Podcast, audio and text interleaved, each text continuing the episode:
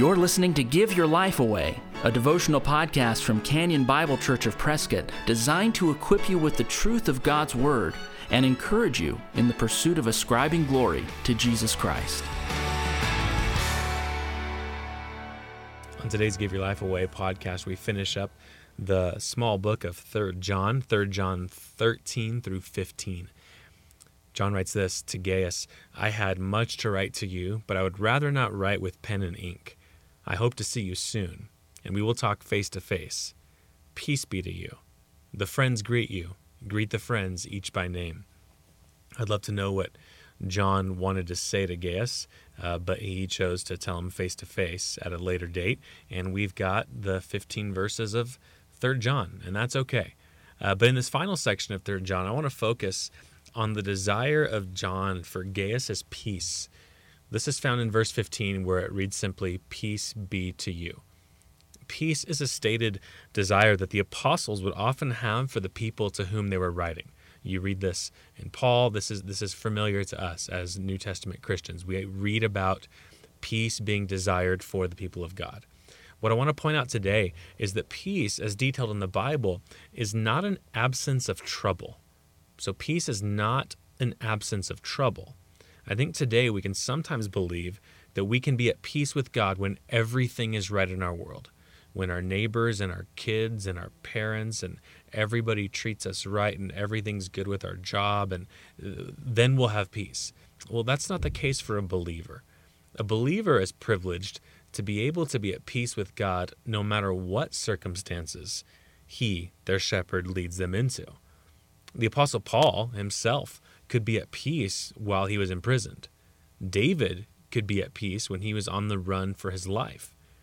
Jesus told his disciples that they would be hated because of him, but that he was leaving his peace with them. So, peace is not an absence of trials, it's the presence of God with you in your trials. I'd like you to consider this your God has made peace with you through the death of his Son, Jesus Christ.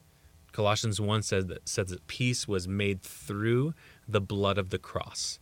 Additionally, Romans 5 says that you can be at peace because you've been justified or declared righteous by God Himself. You are no longer God's enemy. You are, as Galatians would say, a child of God. You've been adopted by Him. You are at peace in the family of God. He's your Father. Our God is not at peace with everybody in the world. In fact, our God is angry with those who have rebelled against him. But our God is at peace with his children. And if you're a believer in Christ, if you trusted him for salvation, you are at peace with God. It doesn't mean that your life is always easy or that it always feels peaceful, but it does mean that you are actually at peace with God at all times. So I'd like you to evaluate exactly where you are today. What's the biggest burden you have right now? You have that in your mind? Now, if you're a believer, you are able to experience the peace of God, even if that situation that you're thinking of, even if that situation gets worse. Perhaps you could pray this type of prayer to the Lord Lord, you've allowed me to experience this trial. I'm asking that you'd give me a peace that passes all understanding in the middle of this trial even if you allow the circumstances to get worse. Lord, preach to my heart that you, my sovereign shepherd, are my God of peace while I walk through this valley. That would be a type of prayer to pray to the Lord in the middle of a trial. Lord, give me peace now, not just when this trial is done, but I need your peace now. So, believer, I'd close this epistle by saying what John said to Gaius Peace be to you. If you've been encouraged by the Give Your Life Away podcast, please share it with a friend. And if you'd like to get in touch with us, you'll find us online at canyonprescott.org. Thanks for listening. Join us next time for Give Your Life Away. We are alive.